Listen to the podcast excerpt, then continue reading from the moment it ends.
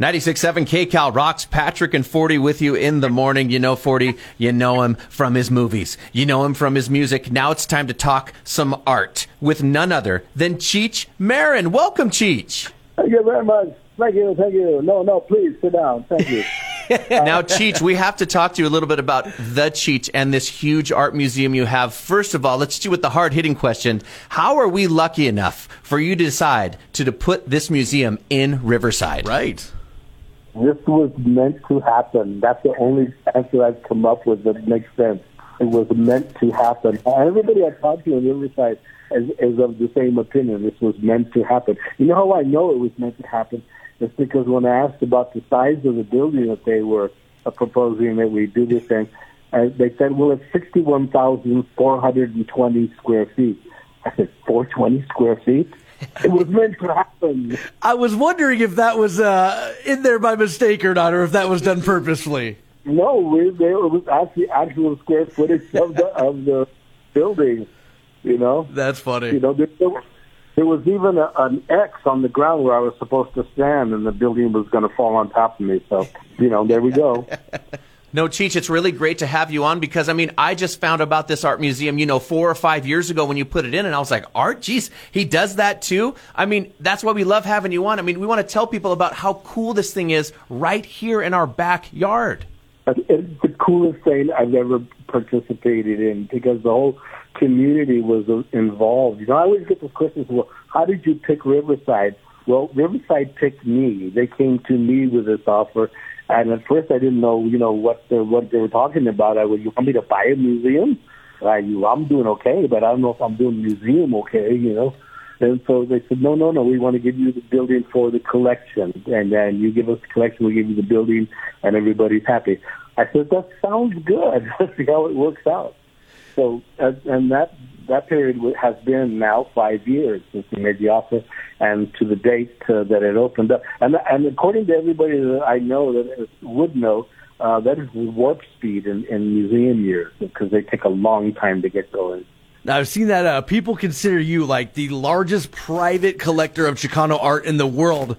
Do you remember like what it was that got you started specifically with the Chicano art? Like, do you remember your first piece and, and what got you in this whole journey? Well, you know, I was I was I, I got educated in art from a very early age. I was around eleven, and and my cousins, I had this group of cousins who were very bright, and we kind of formed this group to kind of assign each other like. Uh, uh, AP classes, you know. Okay, Lolly, you go learn about the Middle Ages. Ray Jean, you learn about uh, economics, and Cheech learn about art and bring it back to the group. So that's what I did. I, you know, and I went to the local library and took out all the art books and looked at them, you know, and read about them.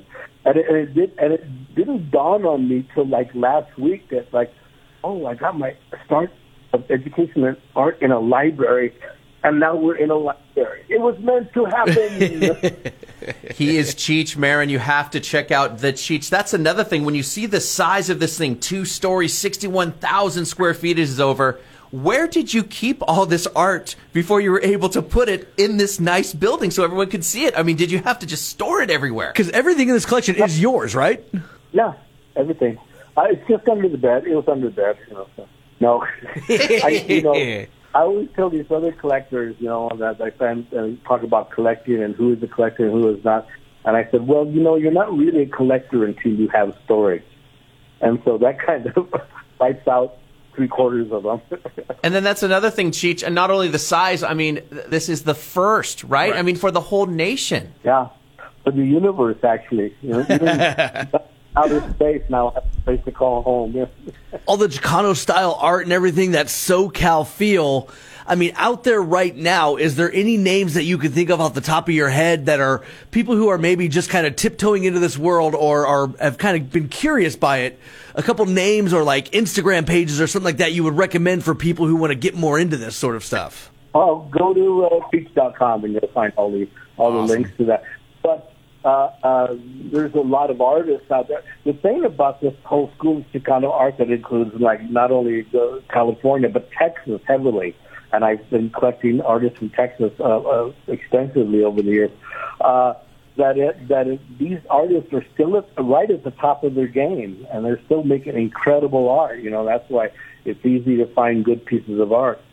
Now, that's another thing. I know you alluded to this a little bit earlier, Cheech, but I mean, explain just a little bit on you can't just throw a museum together. It is quite a process. I mean, how long has this been in development to where now it's kind of cool? You can finally see the fruits of your labor because I know, well, I don't really know, but I know it takes years.